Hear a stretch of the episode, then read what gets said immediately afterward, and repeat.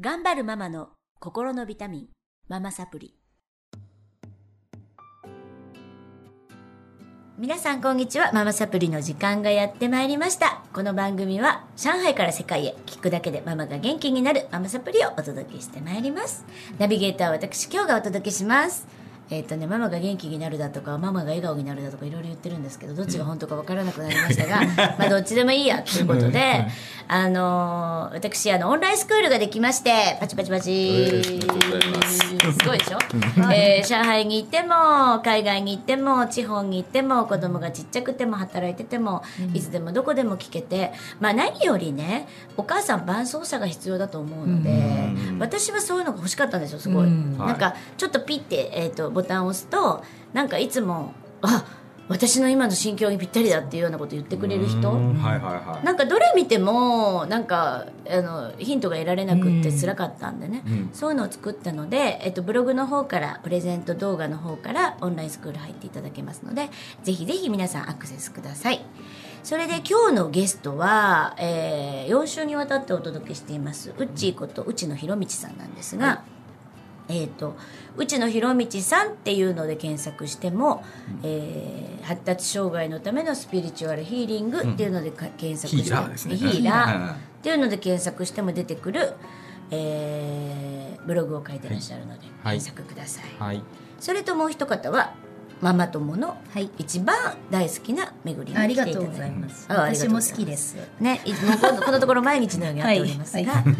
あの実はこの3人は発達障害つながりということで、はいでもまあ大きくなってからみんな気づいてるのでね、うんちっちゃいそうです時ねに私たちそんな診断を受けてないのそうでですねでも大きくなってからなんか生きにくいぞそうなんじゃないかっていうことをそれぞれ気づいて、多分そうなんですけど、あのちょっと発達障害のあれこれを喋ってますがなんかめぐりんがね言ってたはい。えー、と次男君もちょっと大変っそていうことでですね。お父さんの理解が欲しい、そうですね。あの常に一人でこう悩んできたというか、相談してもやっぱりできないことに怒るだけで頭ごなしに、うんわかるというのがちょっと余計なんていうか、すごいよ悪してくたわんじかゃなるいんかだってけど、うん私の答え はお父さんいらねえいらないよなんね。 かねみんな言うのなんかパパサプリやってくださいとあかーパパがの協力が必要とかみんな言うんだけど、あのやったんですよやった。何回もやってるし夫婦のセッションみたいなのもやらせてもらってるし、はいはいはい治らないし、うんお父さ治らん上がってこない上がってこない。でこれはねあのいやもうお父さんの理解あったに越したことないんですよもちろんでも時間かかるぞあっていう感じそれって旦那さんはやる気満々なんですかうんいやいややらされてる感じあーやっぱりだからなんですよ、うんうんうんだから気づいてる旦那さん聞きに行きたい旦那さんはどんどん変わってきますよ、そうですよねだから、そうですよねまあ、これはお母さんにも言えることなんだけど、あの気づいてなくって、違う世界にいる人を気づかせることってすごい難しい、うんそうですね専門家でも難しいし、お母さんならなおさら難しいあ、うんので、私すごい思ってるのはうんとねお母さん8割お父さん2割なんですよね。うんほうほううんうんで例えばお母さん、えーお父さんがいなくても子は育つんだけど、はい出張続きとかうん亡くなったり、でもお母さんいないとちょっと難しいんですよね。うんうんそうですねなぜかというとお父さんの愛情っていうのは社会的なものを教えたり、責任感とかを教えたりちょっと秩序を教えるようなはいはい厳しい愛情で、お母さんの愛情っていうのは、この子が何しても犯罪者になっても受け入れますっていう無償の愛、うんこれお父さんにはないんですよね。あーないんだ。母性が強い人はある。るかもしれないうん。でも、うん結構ない人が多い、うんないんじゃいないかなってでこの思ねっちゃ社う会性の愛はね大体が効くっていうかねサッカーのコーチでもいいしあー学校の先生でもいいしそうですね親戚のおっちゃんでもいいし、うんうんいいんですよだけどこの無償の愛だけは代用が効かないので、うんお母さんがいない家庭のお子さんっていうのはもちろん存在してて、でもやっぱりね何らかの母性、うんえーおばあちゃんだったりほぼさんだったりはい多分いらっしゃると思いますあがないと、ーうんあの心がすごい不安定になるかなっうんていうのを感じてるのでうん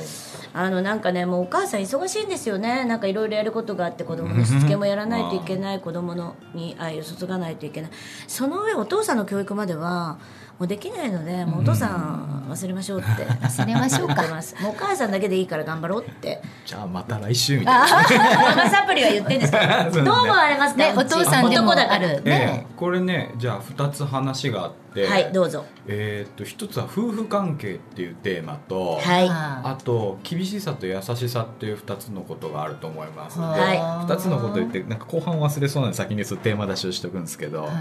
一つはなんだっけ えっと夫婦関係なんですけど関係要するにお父さんが理解してくんないおろおろおろってなっちゃうお母さんって意外と多くって、はいお父さんの了解が得られると安心とかねあーそこで不安定になってるとしたらやっぱそこ夫婦関係の中のお母さんの問題っていうのもあるんで、はいそれ腹決めたらいいってとこはあるんですけど。やっぱりなんか女の人の方が社会的にはなんかこう男の人に寄り添うとか、うんそういう風潮ってなんとなくあっなてるね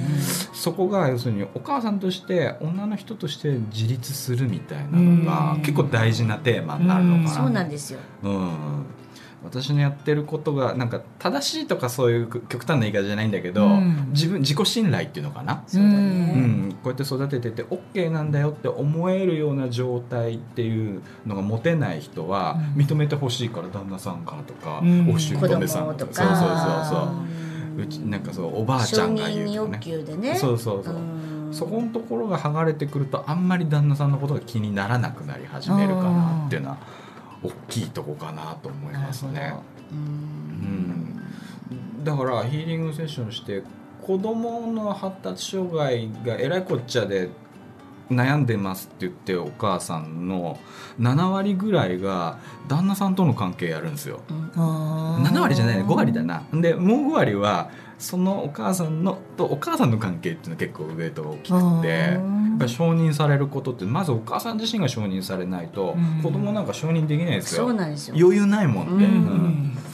らそういうだからまずはやっぱお母さんだよね、うんそうそうですね、うん自分が自分満たして初めて人を満たせるんだよねっていうのは、でもやっぱりそこには旦那様が、うんあの奥様を満たしてあげるっていう役割をはいはいはおいざなりにしてる夫婦が多いんですけど、ねそうです実はねね、うん、旦那様の役割って子供に関わることではなくて絶対私お母さんを満たすことだとそ思う、うだと思います、お母さんに愛を注いであげてお母さんに関心を持ってあげてうん女の人ってね、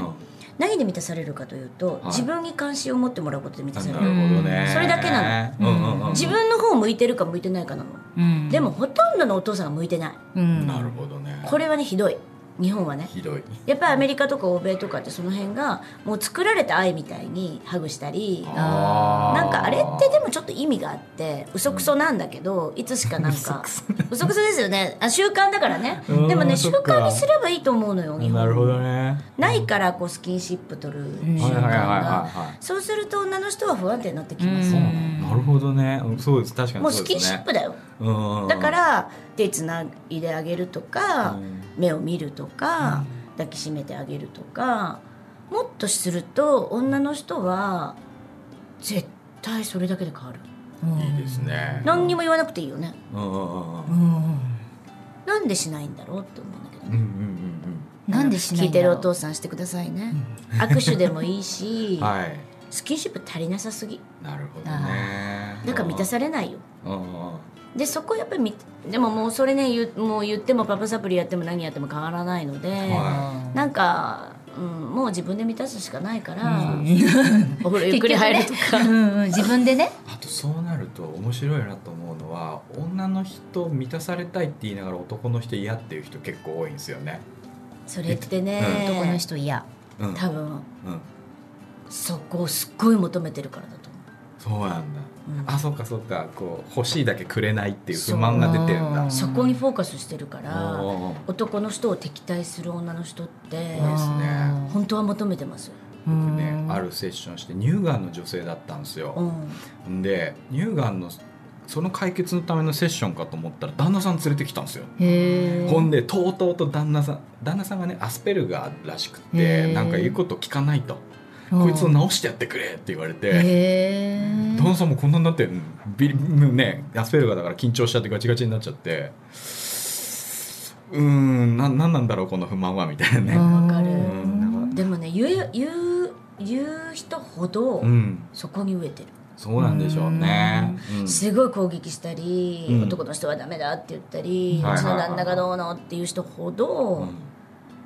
フォーカスでしすてよる、ね。あでもそういうやっちゃうとねみんな離れていっちゃいますからね逆にねそうですよなんかで悩男のましい人は言えば言うほどねうん帰ってこなくなるから、なるほどねうん悩ましいそわこ難しいんですけど難しいですねうんそれともう一つはもう一つなんだっけ優しさと厳しさ厳しか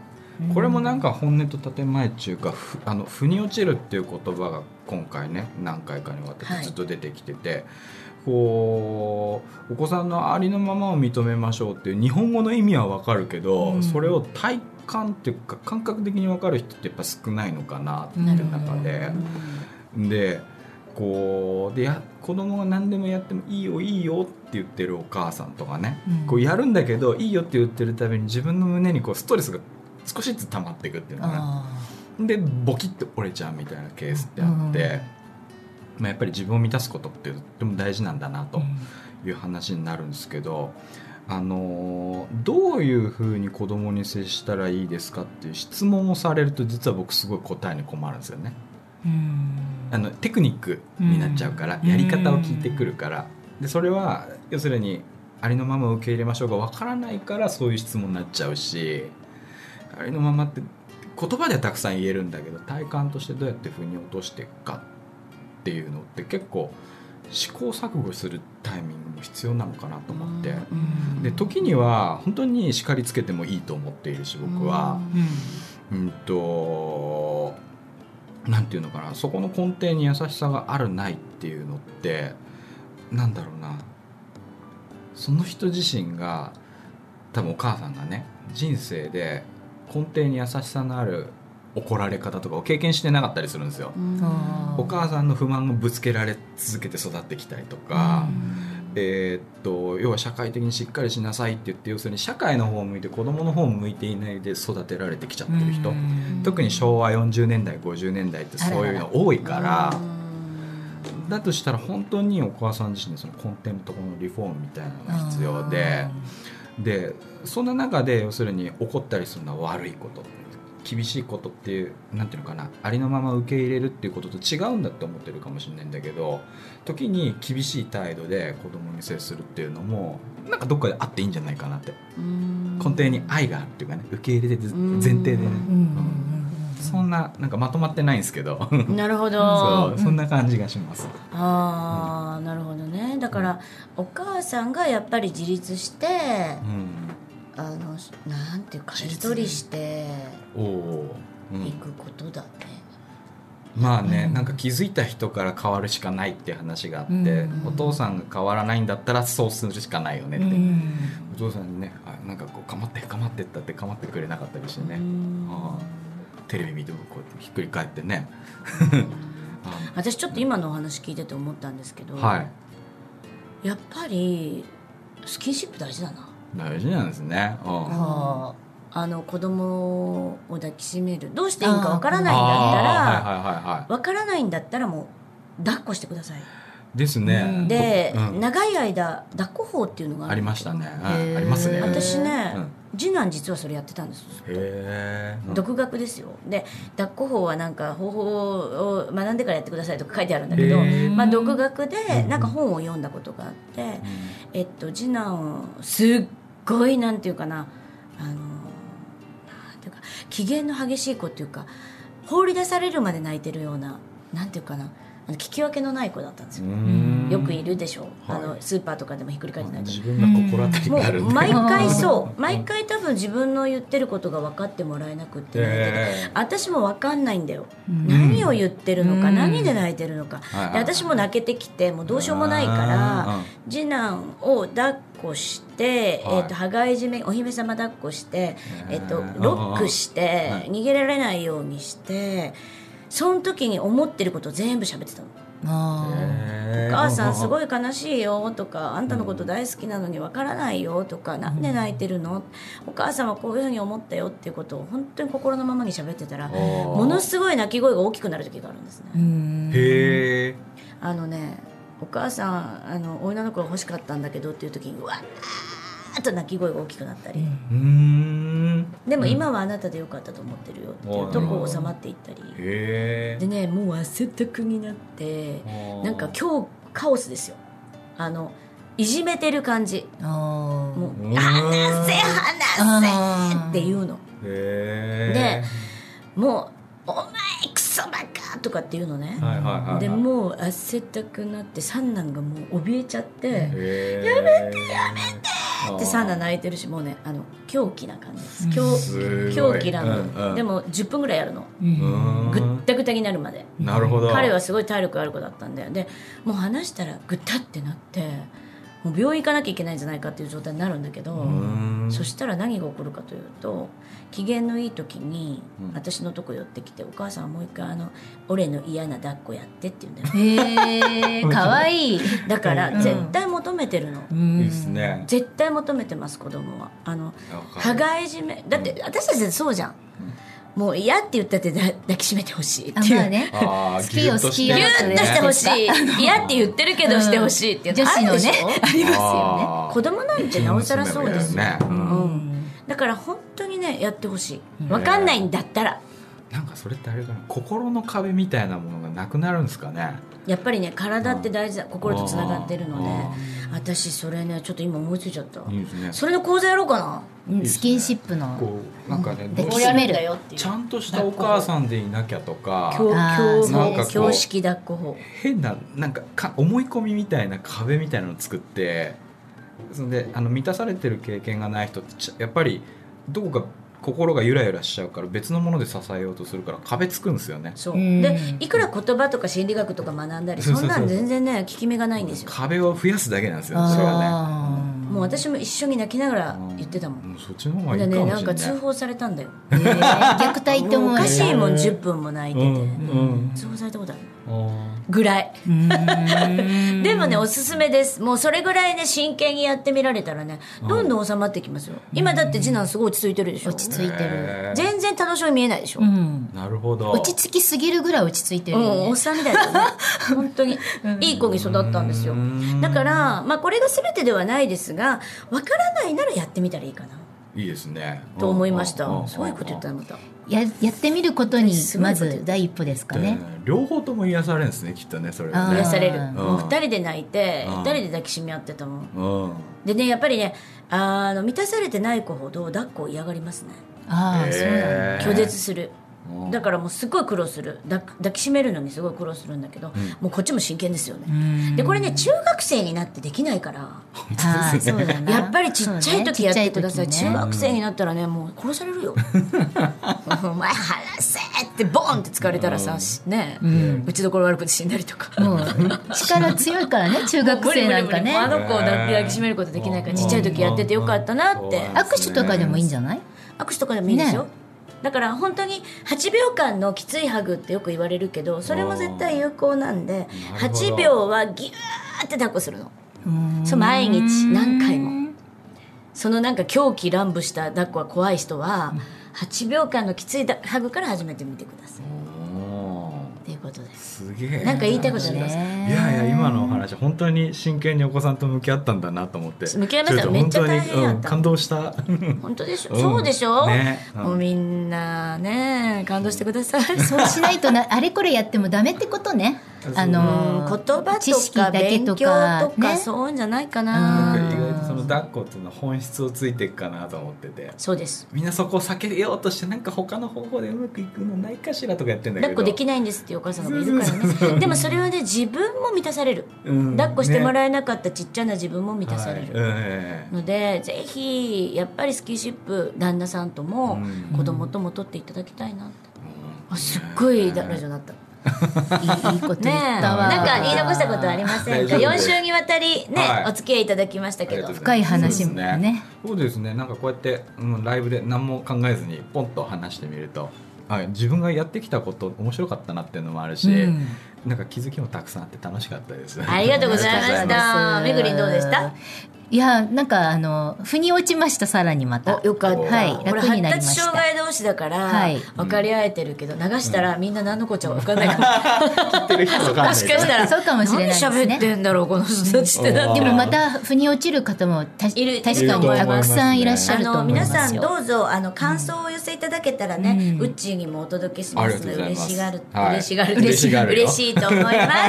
いということで4週にわたり発達障害のことをお届けしていきました、あのちょっと気になってる方いらっしゃったら4週遡ってね全部聞いていただけたらと思いますじゃあこの辺で終わりにしたいと思います、また次週もすごい素敵なゲストをお招きしますのでどうぞお楽しみに、ありがとうございましたありがとうございましたありがとうございました